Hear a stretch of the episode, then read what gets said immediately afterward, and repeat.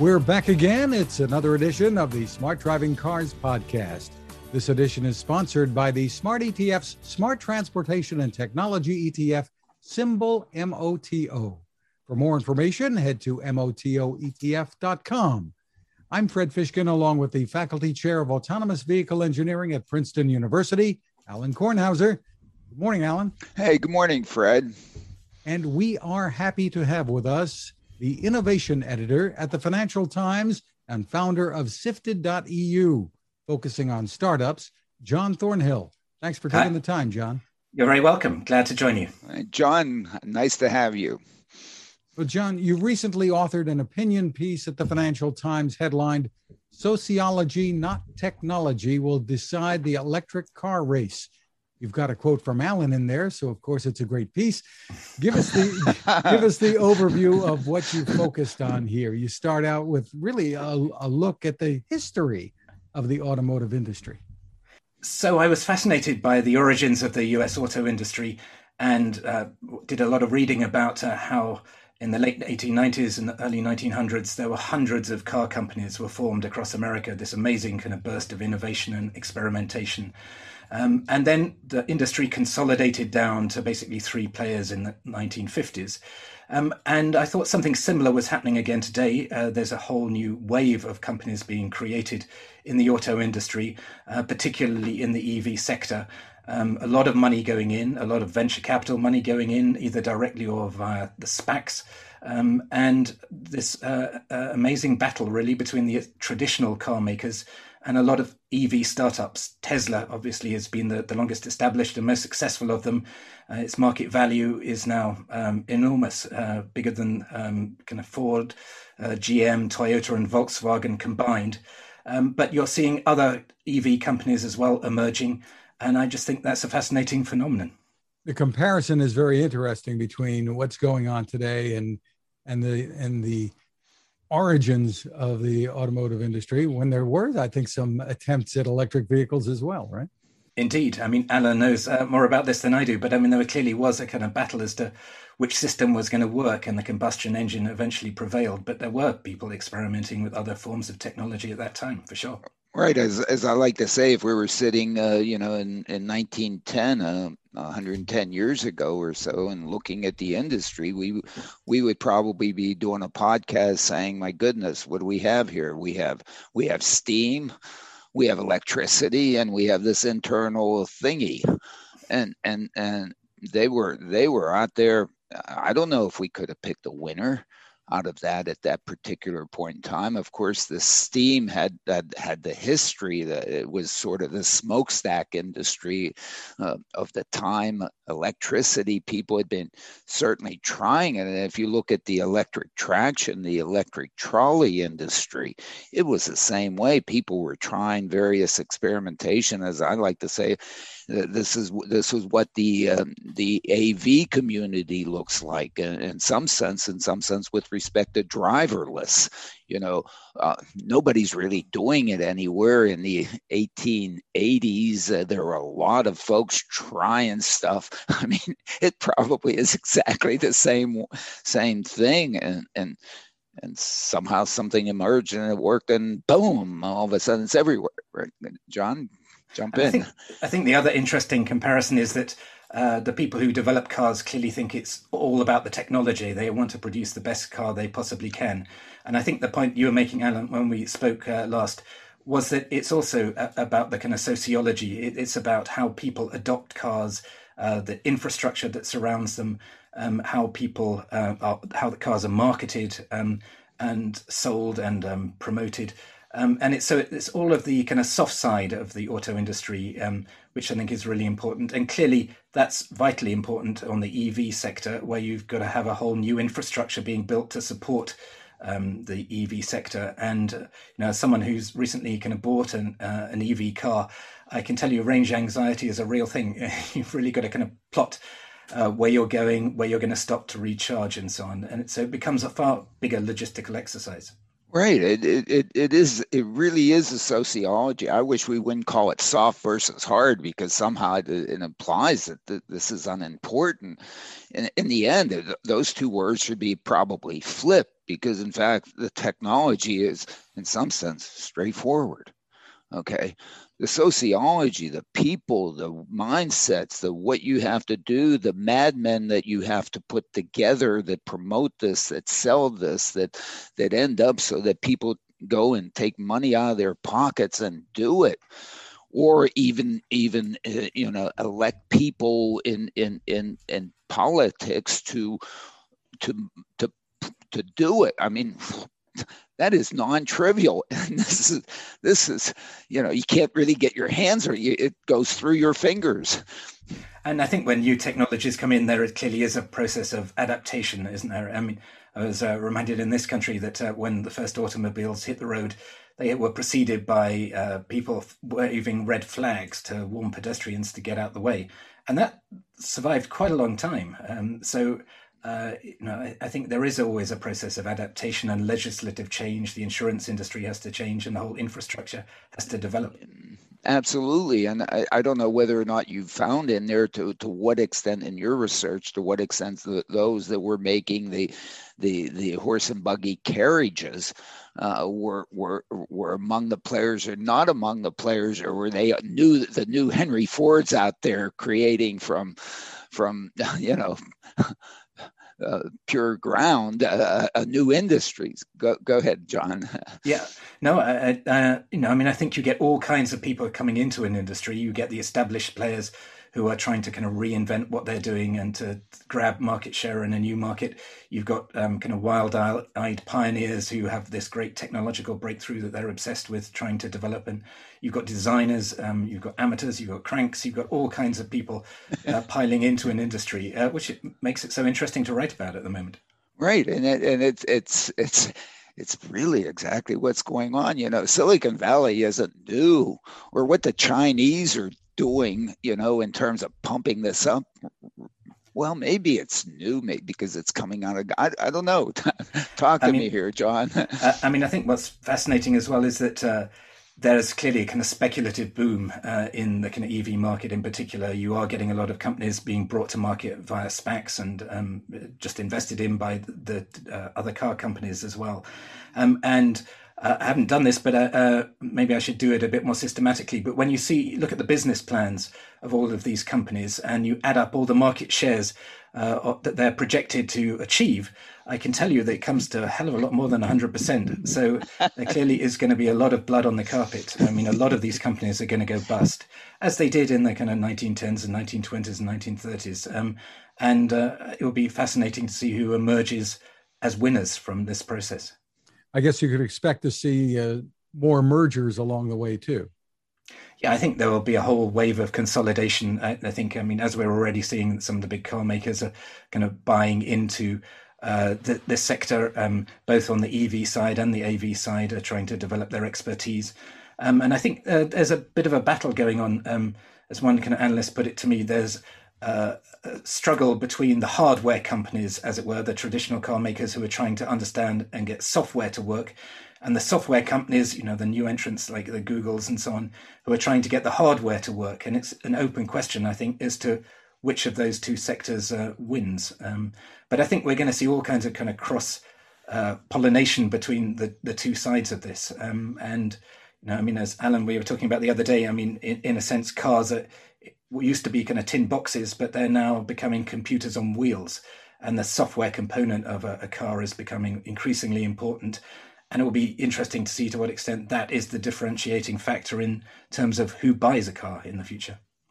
Yeah, I think I think that was the interesting part, the question that you raised with respect to you know who who is the who's going to be if there is a winner that pulls the whole thing out of there, is it going to be the software folks or is it going to be the hardware folks? And and of course it depends on a little bit on who you talk with because certainly the hardware folks come and tell you that hardware even though you might look at it as being trivial, you know, these cars have to be painted okay and so you need to be able to do the painting well. You know there are things like that you know of course the tires have to work the wheels have to not fall off and and you know those kinds of of, of fundamental things which then suggest hey you, you better not take the hardware too lightly on this thing. And if we look if we look at the computer industry the take it to pc or whatever which one you want you know there's always been sort of the hardware folks out there and thank goodness for moore's law that's gone in there and done some really great things out of that but then again, you know, what did Steve Jobs really do? I mean, what you see is what you got. I mean, that made uh, such an enormous difference. I mean, I mean, I, I used to my my dissertation was two boxes of cards. You know, I drop a box of cards. Holy hell! I got to start over. I mean, I, mean the, the the fundamental difference of what the software did, but working with it. I don't know. Yeah. I don't know which one we can might say is winning that race right now, yeah. John. And you're definitely seeing that with, uh, I mean, Tesla. You and Elon Musk is, I think, talked very kind of uh, powerfully about this that uh, trying to scale up um, a, a, brilliant kind of prototype car into a mass produced um, product is a fantastically difficult thing to do um, and to make sure that every car that comes off the production line is up to standard is not going to fail um, is going to be enhance the quality of your brand that's a really tough game as all the traditional car makers know very well um, that's not an easy business at all um, i tend to think though that um, you know, I mean, the car makers also face an enormous challenge on the software side because uh, it's traditionally been something they've tended to outsource. Um, they have kind of looked to partner with um, outside partners. It's not a kind of core competence that many of them have. Uh, and it'd be interesting to see whether they feel as though they need to develop that kind of software side or whether they think they can still carry on kind of outsourcing it to other people if it becomes an increasingly critical component of the, their service that they are offering. Um, so people, as you know, I mean, talk about mobility as a service. That's the way that we're heading. Uh, and if you get into the kind of service business rather than the product business, then that seems to me to argue that the software is more likely to win.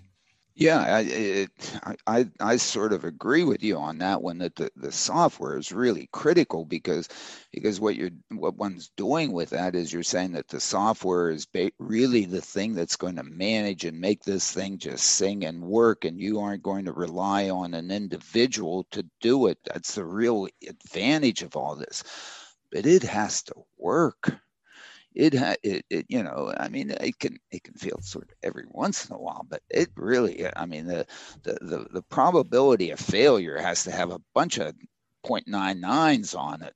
Otherwise, you're, you're yeah, somebody's got to pick up the tab, and the picking up of the tab there is is really is really the tough one. I'm very intrigued by where the AV revolution is going, and I'd love to hear your thoughts on that, Alan. Um, I mean, I, I think the um, uh, obviously the kind of end game of all this, according to a lot of the car makers, is to have kind of fully on-demand EVs and AVs, um, and I think that starts to do really interesting things to transport systems if that ever happens. Uh, a couple of years ago, I was in Singapore and I visited an autonomous driving company there and had a ride you, in one of their too, too simple, probably, or maybe, or maybe another one. I don't. Go ahead. Go. Uh, yeah. And uh, uh, you know, I mean, that, that's obviously a really great experience in its own right. But their modelling uh, was that I think at that time Singapore had about nine hundred thousand cars on the road, and their projections were that if you could get a fully autonomous EV fleet uh, on the roads of Singapore, you could probably get away with 300,000 cars, which would, in a sense, have a, a massive uh, benefit to the environment in terms of the number of cars that you produced and needed to run. But it also means that you'd have those cars pretty much rotating permanently on the roads, uh, except when they needed to recharge. Um, uh, and that would change the whole way that uh, transport systems work. You wouldn't own a car, you would just use mobility as a service and use your app to call a car and to take you to Changi Airport whenever you wanted to. Um, yeah, yeah. No, I mean, uh, I I agree with that vision. I mean, that's why I work on this every day, is because I still I've I've consumed the, the Kool Aid and and and fundamentally believe that that there's enormous social value associated in providing mobility, and we don't need to be out there controlling our own cars to be able to go to A and B. I always use the as elevator as the analogy. My goodness, if we had to have an elevator operator you know, chauffeuring us up and down the elevators. I mean, I don't know who could afford an elevator yet. You know, you big, big put a big building, you have the mobility system up and down the building. You can rent out the 14th, the 80th, and so on floors. Uh, why? Because because this on-demand uh, 24 7 365 blah blah blah availability of this thing.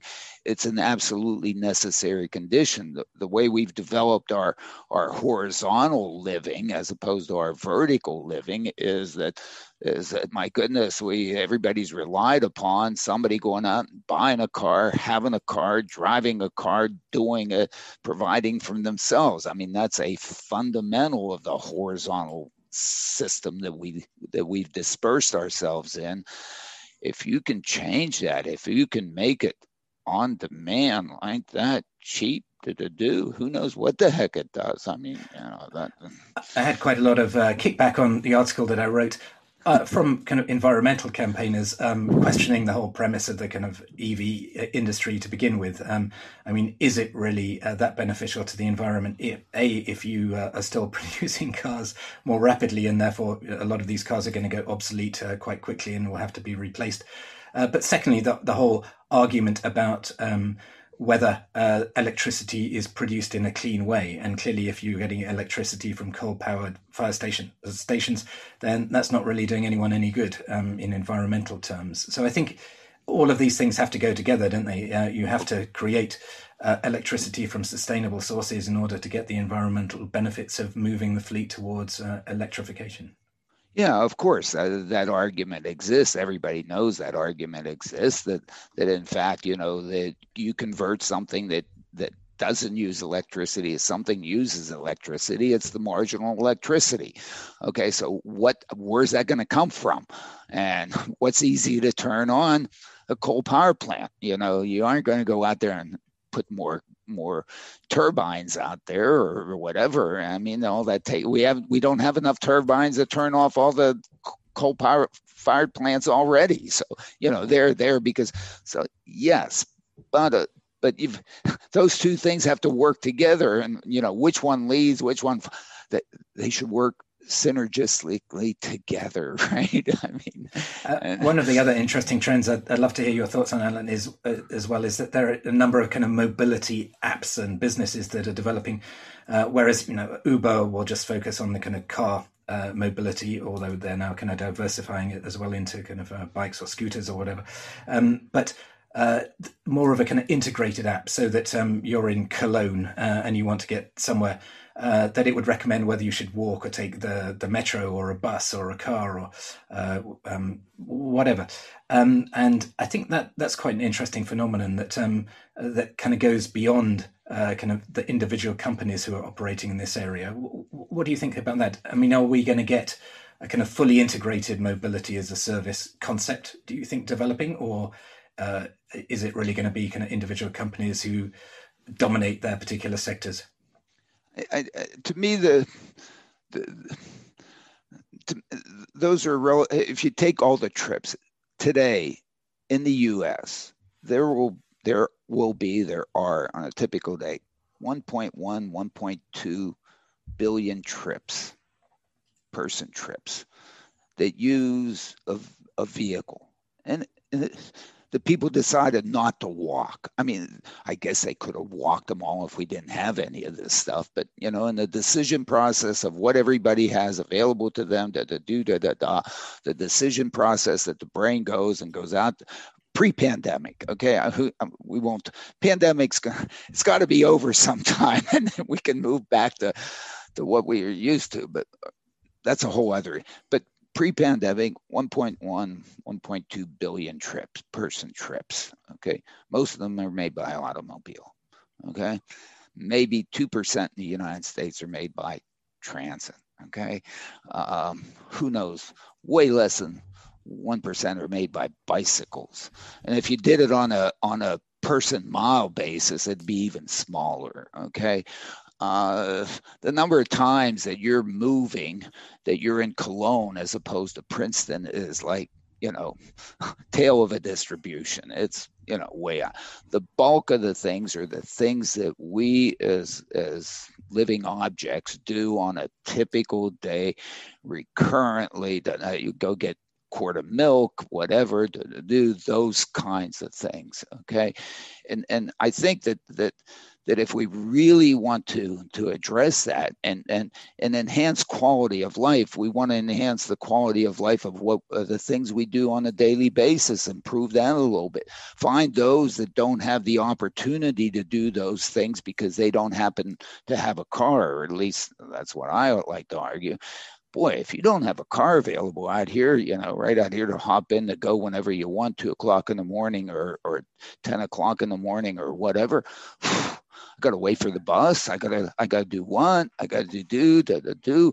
I mean, if, if one could provide, just like if you're in a tall building and you walk down the hall and an elevator comes by and you get on, you don't even think about it. Yeah, I think I, I you mean, know that's the big one to me, and that's that's the real enhancement in the sociology, and that's that's that that sociology is the sociology that I think we need to work on first. I think the pattern of mobility is clearly changing um, in a different way in Europe uh, to the the US, and so I mean I think when you go to any major uh, kind of European city now uh, when you're allowed to. That is, you know, whether it's London or Paris or Amsterdam or Stockholm or Berlin, um, they are visibly different cities now from where when they were when uh, I was growing up. Um, uh, you know, cyclists are everywhere in all of these cities. You have many more people walking. There are far fewer cars. Uh, there are, most of these cities now um, levy congestion charges, and pollution charges on cars to try to deter um, people from the centre. Uh, you get a lot more kind of pedestrianised um, areas, particularly in cities like Paris. Uh, so I think that there is um, a real attempt to try to come up with alternative methods of um, transport. But as you say, I mean, the, the car for many people is indispensable, um, and uh, I think it's um, how we can integrate all of these different methods of transport that's going to be intriguing. Yeah, I mean, I think every time I've gone to England, I, have refused to drive uh, because the reason is you do it on the wrong side of the road. Okay, and and you the know, right side I, of the road. I, I think I can do it, but but if it comes crunch time, in which I need to react to save my butt, I think I'll do the wrong reaction because my reaction is so trained by you know the way I drive around here, I'd be afraid to just do the absolutely wrong thing. So I've refused. I've refused to to drive. And uh, okay, so I've been driven, or I just walk, or I just you know do take the take the underground and whatever, and, and you know great and and it has to be so you know, there are those issues. And of course, you know, you go to Paris, and I mean, you'd be crazy to rent a car and try to drive. I gave that up. I mean, I speak the language, and I gave that up long time ago. I can't handle that.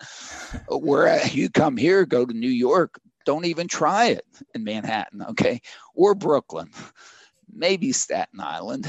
I don't know. Anyway. And it's also going to be interesting in a lot of Asian cities as well, isn't it? Um, where, particularly in China, where I was talking to an architect the other day who's helping design uh, completely new cities in China, uh, and they are planning for uh, a completely different kind of urban environment. Uh, whereby you would have uh, special lanes for autonomous vehicles with all the kind of embedded um, technology that you need in stop signs and so on in, in order to uh, uh, accelerate the adoption of that kind of technology. And they have um, quite consciously reduced the space that is devoted to car parks um, in these city centres um, and on the streets as well, uh, yeah. figuring that they will need a far fewer vehicles than um, you know in a, a traditional city. Yeah.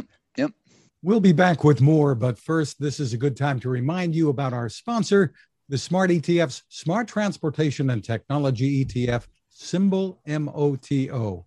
To get more info, head to motoetf.com. On the website, check out a white paper. It's called The Smart Transportation Revolution. It's under a tab called Insights and News. Some great information there to help you make informed decisions about investing. ETFs, as you probably know, can be a smart way to spread risk with investments and maybe focus on a particular category of stocks. The website again is motoetf.com. We're back with more smart driving cars and our guest, John Thornhill of the Financial Times. John, so much focus when we talk about EVs has been on Tesla. Do they still have, from your perspective, a big technological edge over the competition? Uh, speaking to other EV makers, I th- think there's kind of enormous respect for how Elon Musk has kind of revolutionized the entire sector and still holds, I think, quite a significant uh, lead uh, when compared to most other EV makers. And I think the other extraordinary uh, aspect of uh, Elon Musk is that, um, uh, you know, as they say, he's the kind of emperor of memes. he has created this uh, enormous kind of uh, buzz around the company. Uh, he's made EVs cool, which many people thought was a completely impossible thing to do a few years ago. Uh, and, and, so there is a whole kind of culture um, uh, associated with the, the, Tesla brand and the kind of followership that he has. So I think um, uh, Tesla is very much a kind of unique company. I think there are others that are coming along which are producing really very interesting uh, EVs. The one I'm uh, fascinated to see what's going to happen with is Lucid. Um, I saw, spoke to kind of Peter Rawlinson, the CEO, uh, uh, recently uh, about how they're developing their Lucid Air, which is going to be on sale later this year, uh, which by the looks of it will be an, an astonishingly good car um, with a range of about 517 miles. I think um, he was suggesting which would make it very easy to drive uh, from San Francisco to Los Angeles um, with music blaring out and the air conditioning fully on, which I think it needs to be in that part of the world at the moment. Um, and uh, you know, it, you would have no range anxiety doing a trip like that. And I think that begins really to change the equation as well on EVs. That when you can make really significant journeys without any worries about uh, kind of recharging, that gets you into new territory. I think. Yeah, I, I, I would agree. I, I'd throw in there, I think Ford and the Ford F 150 EV, maybe, maybe more than Musk, whatever tr- pickup truck he's been designing that we all know. It's like, whoa. A Cybertruck. Uh, a Cybertruck. Um, if in the US, those folks who buy pickups, which is a substantial part of the light duty vehicle market. Because if you actually look at the market in the United States as, as to light duty vehicles, it's about 50 50 cars and trucks you know some of them aren't trucks they're suvs why they're suvs is because the suv is built on the truck body and the truck body had a what in, in, in the in the fuel economy standard had a different standard than the car body and it had a less uh, egregious standard. And so everybody moved everything over to less egregious environmental standard okay and went and bought the oh, never but that's that's what's happened there. But now if all of a sudden that market that mind, not to say that it's good, bad, indifferent mindset, that mindset that buys pickups, people like to haul stuff. I, am sure they don't just haul stuff. And you go into a Ford F-150, you think you're in a you're in a limousine. Okay, eh, eh, if if if they sell, if Ford sells the Ford F-150 EV, wow. Yeah uh, talk to me here. Well, I think you're you're definitely going to get the pull factor from the consumers as you're talking about. Uh, you're also going to get quite a big push factor, I think, from governments. I mean, particularly in Europe, they're already um, suggesting that uh, kind of dates when they're going to phase out the combustion engines uh, on the roads. Um, and so I think you know countries like Norway, the EV adoption has uh, rocketed um, because of largely because of government measures. Sure. Uh, so I yeah. think um, that's going to be an interesting factor to watch in Europe in particular. I mean, China clearly had a, a, a strong lead in EV adoption, and uh, looking at the latest numbers, there's been a kind of fast growth in Europe, and um, in terms of kind of unit sales now, Europe is um, uh, really kind of rapidly catching up and in some countries overtaking China in the kind of rate of growth which it's experiencing. So, um, I, yeah, I but that's been on the pricing. I mean, you know, the the egregious uh, um, um, taxes that are placed on internal combustion engine and the and the the the, the regulated um, incentives. But as as I see the the the Ford uh, one F-150 electric vehicle pickup. That is you know purely a, a market uh, you know a market driven type of thing. And if that it, it, that that means that to me that the fundamental sociology has changed. Not you know europe may say hey we don't want pickups on there and they're way too big and all the other things. I, I don't know. Or maybe maybe you i don't know maybe ford will bring it over there and you guys go nuts. I, I don't know one other aspect I think of this, which is uh, kind of intrigues me as well, is the uh, on the question of who's going to make money out of this. Uh, is it the people who are selling the, in effect, the kind of picks and shovels of this new um, transport revolution who are going to make the real money, um, as opposed to the people who are trying, trying to strike gold? Um, and so, I mean, you're getting a lot of money going into the the charging infrastructure in the battery production, uh, and um, you know the, some of the insurance companies that are emerging to kind of uh, figure out new ways of um, uh, kind of charging uh, insurance or pricing insurance as well. Um, and I think that people are, that's maybe a kind of steadier um, kind of way of making money, uh, or at least a, a, less volatile way of uh, making money. Uh, if you can um, run the railroad rather than the trains, that might be interesting. What about the opportunities in creating the clean energy that Alan pointed out needs to come in, in tandem with it? For sure. Yeah. I mean, I, I, let me, John, let me ask you about this. I mean, as you look at Tesla, um, uh, you know, Tesla, Tesla's the car, but Tesla is really more than just a car. I mean, sort of part of the brilliance of, I'll call brilliance of Elon. One, he recognized that if I re- am going to compete in there with with building the car, I might as well build a car that has half as many parts as the other guys are building. I mean, you know, that, that is a fundamental advantage, you know, of an electric vehicle. And then and then realizing right from the beginning that who might buy these things well it's people that already uh, that, that, this isn't their only car so of course i'll sell it to rich folks in in, in california because you know essentially everybody has who knows how many cars in California. I'm overstating it, but you know, all of a sudden they sneak in one of these guys in there, and I'll put the charging infrastructure. I'll start doing that thing and I'll work on the batteries and I'll work on the generation of the electricity that has to go in there and the solar cells and the you know he's almost like Henry Ford you know who says I'm going to I'm going to I'm going to make the steel that has to go into the car and in fact invest in the in the petroleum that you know it's talk to me here. Yeah i mean it, it's uh, I mean, I think it's fascinating how a lot of the EV companies, um, or the new ones anyway, have started at the kind of top end of the market, as you're saying with um, Tesla, or clearly Lucid is trying to do the similar strategy. They're trying to produce uh, what are very expensive uh, luxury cars uh, to establish the kind of brand in the market and then almost work down and figure out how they can make these cars cheaper and cheaper to appeal to a bigger mass audience. That's an interesting kind of strategy to adopt, and I guess different from the kind of traditional auto industry, which is based on mass producing cars at uh, far cheaper points. And as you're saying, Alan, I mean, if uh, the kind of Ford can get that right, you know, Volkswagen is making a very big play in Europe on that front, kind of uh, Volvo and so on. And a lot of the Chinese companies are, uh, and in India, we're even seeing some kind of EV companies who are uh, producing very cheap cars now, and they're trying to transform the economics of it. So I think there are different ways of trying to tackle this market, aren't there? Um, uh, you either try to go for a kind of high quality brand and then try to establish that uh, with a kind of pricing premium, or you go for the kind of the mass um, market uh, product. Um, and these are different economics that apply in both cases. I think I think there were more rumblings this week about the a twenty five thousand dollar Tesla coming in the I don't know what how far off, but within a couple of years.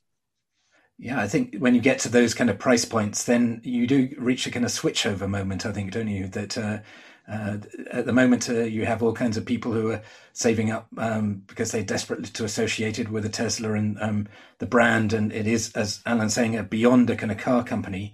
It's buying into a kind of lifestyle or almost a cult. Um, but once it's you Apple all over produce, again, isn't it? Indeed, yeah. Um, so the, the, looming is also, you know, the the mass, really mass produced um, electric vehicle coming out of China that ends up looking like, uh, you know, the the scooters or the electric bikes, and I don't know, people might all of a sudden suggest, oh my goodness, we we've seen that before in the U.S.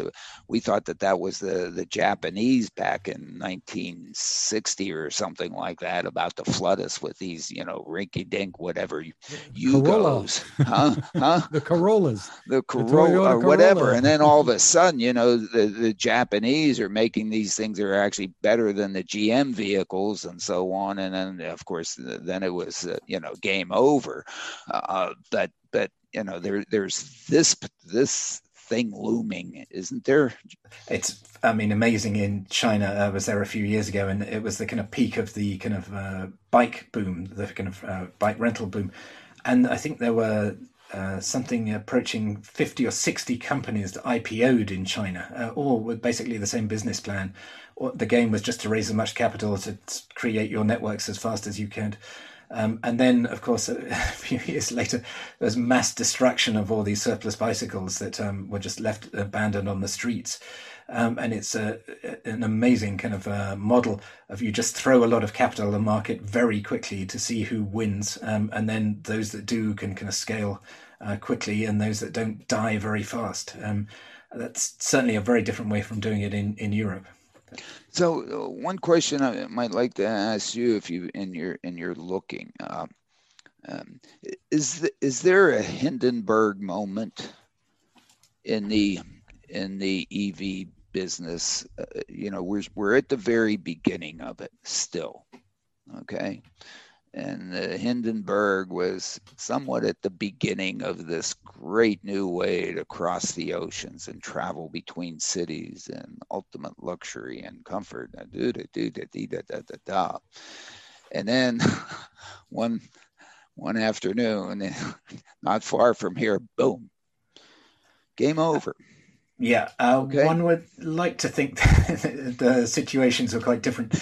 I, am uh, sure they are. Yeah, one would like to think. I'm asking the question. Okay, I don't know. Just um, throw it out there to have some fun. yeah, no, I mean, uh, that, that, I think probably less so than on the EV side, but definitely on the AV side. Um, uh, I mean, as as we can already see, uh, the minute any kind of um, or uh, semi-autonomous car uh, kills someone, it's front page news around the world. Yeah. Um, and so our kind of risk uh, tolerance uh, for uh, automated decision making systems that go wrong is really very low. Um, uh, and yet we seem to um, coexist with human drivers on the road, many of whom are completely crazy and do terrible things. Um, we, we can kill each other, but we can't let a computer kill us. yeah. Uh, so I think, you know, I mean, it's quite possible that we'll get some horrendous accident caused by an AV and that will be a kind of Hindenburg moment. It will yeah. kind of set back the industry. And that's definitely something that people who are pushing the autonomous revolution are worried about, uh, and that they are concerned that one of these companies is just going to push too early, uh, too quickly, uh, and that there will be a big public reaction, which will then lead to kind of a far stricter regulation uh, and controls on the industry, and it will set it back a long way. Um, so. I think you're right that um, uh, there is a risk of a, a very bad accident happening, and then a, a, very bad public reaction. But I can't quite see that happening in the EV market. Can you? Well, I mean, the, the only thing that could happen in the EV market is is these batteries burning um, is is is disconcerting a little bit. I mean, uh, you know, cars with gas tanks have been blowing up for you know, hundred plus years. Okay, and we've done with it. I mean, they closed I 95 a couple of days ago because of a car fire. You know, I mean, I'm well, I, I hope I don't know. Maybe it was an EV. I I didn't look into it, but I, I am imagining it wasn't an EV. But the, you know, when, other... when, when when Boeing uh, you know was put trying to put out the Dreamliner aircraft, what was the problem? You know, batteries were the, the batteries were burning. the other nightmare scenario, I think, for the EV industry would be uh, the fact that it is a connected um, charging system. Uh, and so, I mean, I'm now discovering, to my great delight, that uh, you have to download a lot of different apps for different kind of charging companies um, uh, in order to kind of uh, charge up your car. Um, and all of them depend on kind of internet connectivity. Um, so it's not impossible to imagine that we have some horrendous kind of cyber attack that takes down networks and yeah. therefore the whole system gets paralyzed really quite quickly. Um, so I, I, think there are vulnerabilities in the system um, for sure, uh, and you know I, I, think we will see those over the next few years sort of the other solvable. One, uh, Elon Musk has an internet connection via satellite too. yeah, he's putting up this, uh, whatever. Um, uh, the, but uh, I think the other thing, sort of in the news these days, has been sort of the hydrogen economy and and fuel cells and so on, and and you know, I I guess I, you know, back in the 70s, I dealt with the with the hydrogen economy and thought it was great, you know. But holy heck, uh, you know, here it is, uh, 50 years later, and, and, whatever. And we had Apollo uh, 13. Uh, what was the problem with the Apollo program? It was it was damn fuel cells, you know, and and uh, um, and she's what and hydrogen, and then it brings back the whole Hindenburg thing almost in in spades. Oh. I mean, I I just.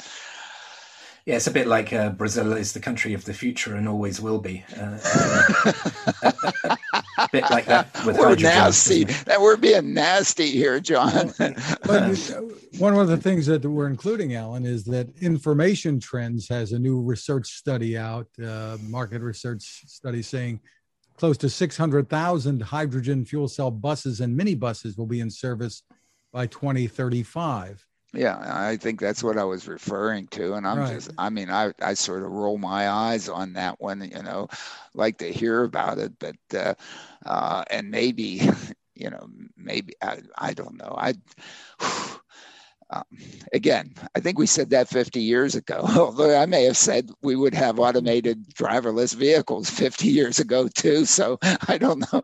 Um, uh, uh, and in, I mean, in some sectors, clearly there has been enormous technological process, and you could have made the same argument about batteries, I guess, a while back, couldn't you? That, uh, but the kind of costs and the power of uh, batteries is, um, yeah, I mean, batteries amazingly different batteries if right. all uh, batteries i mean I, I like to say uh, going all the way back to 1837 or something like that batteries have been a challenge. I mean it's always seemed to be you know that is almost the perpetual motion machine.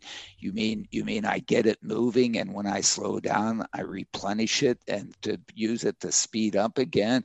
I mean let me get that efficiency to zero and it's perpetual motion. I mean anybody who's ever been an innovator whatever knows. I mean, that that's that's Elon Musk 101 stuff. You know, that's and of course, and uh, and, and geez, it's taken us it's taken us 150 years to make some modest improvement in that with with these lithium batteries uh, that we seem to and you know it's been and, tough and i think that's going to be a constraint on the future of the industry as well isn't it the um, uh, just the kind of physical constraints on some of the supplies that are needed. Lithium clearly is a very difficult uh, component to, to kind of stick into a battery. Um, we obviously have a computer chip shortage around the world, which is massively affecting the auto industry. Kind of nickel, cobalt, and so on are also used in uh, batteries, and um, you know that can supply constraints on those as well. So uh, I think the EV revolution is happening, and, and it's happening really very fast now. But um, you know, it, there are going to be things that are going to pull it back. I think uh, above and beyond the desirability of, of the cars themselves. Yeah, well, there seems we, to be such an R and D push out there today when it comes to batteries that we didn't see before. I mean, the, the, there's an urgency to it now. Yeah, and I mean, a huge amount of money is going into this. Uh, we were writing on Sifted the other day about this um, kind of Nordic uh, battery company, Northvolt uh, which is trying to use hydrometallurgy to uh, recycle um, a, a, lot of batteries um, and uh, amazing uh, kind of scale of operation that they're operating on. Um, you know, their, their plant in um, kind of north, just south of the Arctic Circle, I think, is uh, kind of covers the equivalent of about 100 football fields. Uh, billions of dollars are, are, going into this company. Um, so you're seeing these enormous gigafactories emerging around the world uh, to produce batteries. And when you get on that kind of scale of operation, it's quite kind of eye opening. Yeah, yeah, and and one, and I guess that's a good thing that in fact it shows the beginning of a maturity here because at some point there there gets to be such momentum behind this. You know the madmen of of of, of um, Madison Avenue end up figuring out ways that you know we all go in there and, and pull the money out of our pockets and, and buy this and deal with the sociology. But I think bringing this back to the sociology, there's probably some significant money that deserves to go into the sociology of this thing. And I, am not sure who's going to do that, what's going to do that, how that's going to happen. But uh, but it, it's it'd be it'd be nice to have um, more than just a few dollars in that one or, or pounds. I guess the economists would also question. Uh, whether this is a productive or an unproductive boom in terms of the kind of capital that is thrown at the market. I mean, uh, as we have seen. Um, you know, we we have examples where a huge amount of capital gets thrown at a particular industry at a particular time. A huge amount of it is wasted. Um, everyone says it's a disaster. Uh, the whole market collapses. People lose a lot of money, and it's pretty much at that point that the the real adoption of that technology then starts. Um, and because it has laid the groundwork for railway networks or kind of telecoms sure. networks, yeah. cable networks, or whatever. Um, and uh, so I think we're getting to that almost at that point now in kind of the EV infrastructure, aren't we? Uh, I don't think it's there yet, but um, I think we'll soon be at the point that all of this kind of capital has gone into the market and therefore um, will um, kind of spur the, the, technological adoption, irrespective of what happens to the kind of speculative booms and busts. Yeah, I, I you know, one just, one. Go ahead, Alan. Yep. Yeah, one of the things that just came to my mind associated with the EV thing, you know, um, um, the car, the, the conventional internal combustion engine, in terms of refilling the energy, you know, was a was a basically real fast, boom, done, get out of here. And in fact, you know, what do you look? Uh, you look at your typical uh, filling station. It is, you know, there's no no no nice attribute associated with it. It's you know come in here, get your thing done, get the heck out of here, which is the way airports used to be before 9/11. Okay, why? Because I, we all ran like O.J. Simpson to get into that you know gate as just as it was closed and get in the airplane. Spent zero time in the airport or at least the objective was to spend zero time in the airport. There were no restaurants, there was nothing or whatever. All of a sudden, we had to go through through through the, the the checkpoints and you had to arrive two hours early and you're sitting there how did airports uh, respond to that I mean, they have really fine dining in there. They have all kinds of places that people reach down and try to take your money and, and do things for you. Now, maybe this is what happens around Tesla's charging places. You have to be there half hour. Well, maybe now they'll focus on that half hour or whatever that you have to be there. And all of a sudden you're going to say, geez, I think I'll stay here for an hour, two hours. And what, I don't know. I don't know what that ends up building on that just to then get to the sociology part of this thing and take this range anxiety business out of all of our heads and all of a sudden enjoy. I, I don't know. Somebody's going to come up with that stuff. Go yeah, ahead, it's interesting what you're saying because uh, we were driving in England um, uh, the other weekend uh, back from the north of England where my in-laws live uh, and we had to stop off to recharge. Um, and we didn't stop at a petrol station. We stopped at a Star- Starbucks that by the side of the, the motorway. Uh, they had installed themselves all the kind of charging points.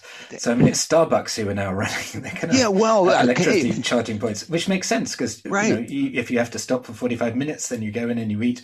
Um, you know, there's no reason why you know it's the big kind of oil companies who run the petrol networks who um, are going to benefit from this. And they charge you ten re, pounds. Re, refuel you while they're refueling. You. Yeah, and they charge you ten pounds for a, a, ten cent cup of coffee, and and you get to use the internet, whatever, and you buy. I mean, you know, they, are not stupid. Okay. well, there's one other news item we wanted to touch on yeah. with you, John, if if you, if you can. Here in the U.S. Uh, the National Highway Traffic Safety Administration this week ordered makers and operators of highly automated and partially automated vehicles to inform the agency of any serious crashes within a day and provide more complete data within a couple of weeks. Your thoughts? Uh, well, uh, you know, I mean, I think the whole regulation of the autonomous car industry is is um, going to develop very fast. Uh, and I mean, talking to people in this area, I think it's something that's now happening on an international level uh, as well, isn't it? That um, uh, we've had this kind of patchwork quilt of different regulations in different countries, and the car companies themselves, I think, want a more kind of standardized approach to what's going on if they're going to try to invest in technology. There's no point in complying with uh, different operating systems, as it were, in different countries. And as I understand it, I mean, in the states, there are different regulations applying in different states, which means it's already difficult for cars to come across state boundaries. Um, so uh, I think uh, there will be more kind of standardized regulation will happen, I uh, assume at the federal level in America, and it will uh, probably at the international level as well.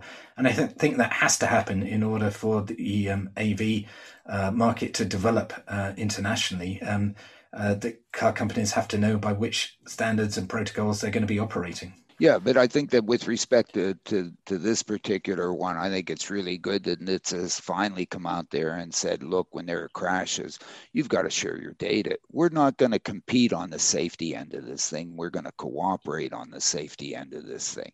And and to me, the crashes and when it, when it doesn't work is because we didn't know what we didn't know, not Rumsfeld, I guess, passed away, but not to use his quote, but whatever. Uh, although he was Princeton, but anyway, that's another story. But uh, uh, no, really, we, we we have to share that information, understand that in you know capitalist society you can't have collusion and things like that, whatever. But we should be colluding on safety. We should be cooperating on safety. If this isn't safe, if if this isn't safe, then that is the Hindenburg moment. It's not going to happen Okay, forget about it. Take all your money out now, run for the hills, whatever, sweep it under the rug, do whatever you need to do. But but we've got to compete, we've got to cooperate on safety. You've got to share the data. We have to say, okay, what happened? And let's fix it as opposed to uh, uh, let's hide it and hope it doesn't happen again. No, and I think that's the important piece of this thing. And it's not just for the vehicles out there without a driver, it's for the Teslas too. It's for the Volvos too. It's for the, you know, the, the Subarus that are out on the road now that people are taking their hands off the wheel, feet off the pedals, relaxing, which is very good for them. But if these things crash, we should figure out why okay and it has to be put out there and i think this is a this is you know this is as as a nice of a thing to come out of a government uh, in a very long time you know, John was pointing out, Alan, the, the differences in the state regulations and the, and the need for some uh, federal action here. In Florida, as a for instance, a new law takes effect today authored by Senator Jeff Brandes, who, who we know pretty well, authorizing the operation of low speed autonomous delivery vehicles throughout the state. So the door is open. Yeah, and, and and they've done it, and I think that's one of the good things that Florida has done because because why and, and the important thing in that legislation is it allows those low speed vehicles to operate for short distances in places where the speed limit is substantially higher. Especially when you have to you know if you have a 25 mile an hour vehicle and there's a 45 mile an hour road you have to cross. It had been that you couldn't cross that 45 mile an hour road with your 25 mile an hour vehicle. And so i mean whatever, even if you know the traffic light or whatever, and you know some traffic engineer was out there. Oh no, you don't. So and you know that that does a lot. And, and again, you know there are a lot of these sort of legislative initiatives that have to be put in a lot of places before we we actually can can uh, this this technology moves forward. John, we wanted to uh, ask you a, a bit uh, for, for our audience. Tell us more about sifted.eu. Yes, I'd let, yes. Well, uh, I took on a new job at the FT in kind of 2016, writing about kind of uh, technology and the impact of technology. And I was going around the world, uh, seeing what was going on on the west coast of China and in, uh, sorry, the west coast of the US and China. And I thought there was a really interesting kind of tech story taking place in our own backyard in Europe that no one was really capturing fully uh, that uh, I mean, clearly Europe has been a long way behind in terms of the kind of consumer internet and the tech revolution. But there was uh, a lot of money going into uh, tech startups um, and uh, as we are now seeing, uh, some of these companies are becoming quite significant companies. Um, clearly not on the scale that we're seeing in the west coast of America or China, but um, there are now kind of unicorns, decacorns that are emerging on quite a big scale. Um, and people are making a lot of money in this area now. Um, there is a lot of uh, kind of engineering talent in Europe. Um, there is a lot of uh, technological expertise. Um, there is a, a, lot of kind of money now looking um, to um, go into the tech startups. There's a lot of u- very good universities that are spawning great ideas. So there's a lot of the kind of compost needed to grow some really interesting companies, and that's really what we're writing about. Uh, so uh, all across Europe, you know, the UiPath, a robotics process automation company, kind of $35 billion valuation company emerged out of Bucharest from nowhere. Um, You've got kind of games companies developing out of Copenhagen. You've got kind of fintech companies in Amsterdam and Stockholm. So uh, there are companies emerging all around Europe now that I think are becoming interesting, uh, kind of global companies. And uh, it's fascinating to see how some of the US VCs, who I think have traditionally been quite kind of scornful about what's going on in Europe, uh, people like Sequoia are now coming into Europe and beginning to invest and write some quite big checks uh, to invest in these companies. Any any particular startups that uh, that uh, excite you at the moment?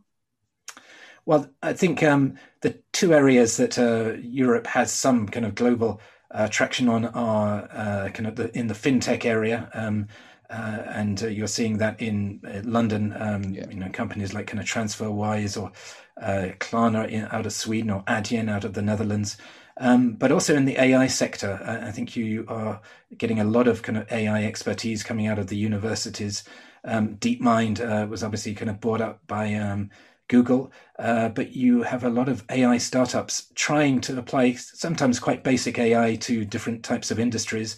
Um, and I think, particularly in the healthcare sector, you're getting kind of a merger of AI expertise and healthcare um, which are producing really interesting uh, kind of research, medical research companies now. Um, uh, and also in your your area of transport, uh, you're getting companies, startups developing, offering different kinds of mobility solutions, particularly in um, scooters. Uh, like everywhere and uh, uh, around the world, there has been a kind of a big boomlet in kind of scooter investment. Um, but also kind of delivery companies, um, on-demand food delivery, um, and also very rapid 10-minute uh, grocery delivery services, which are uh, emerging as well.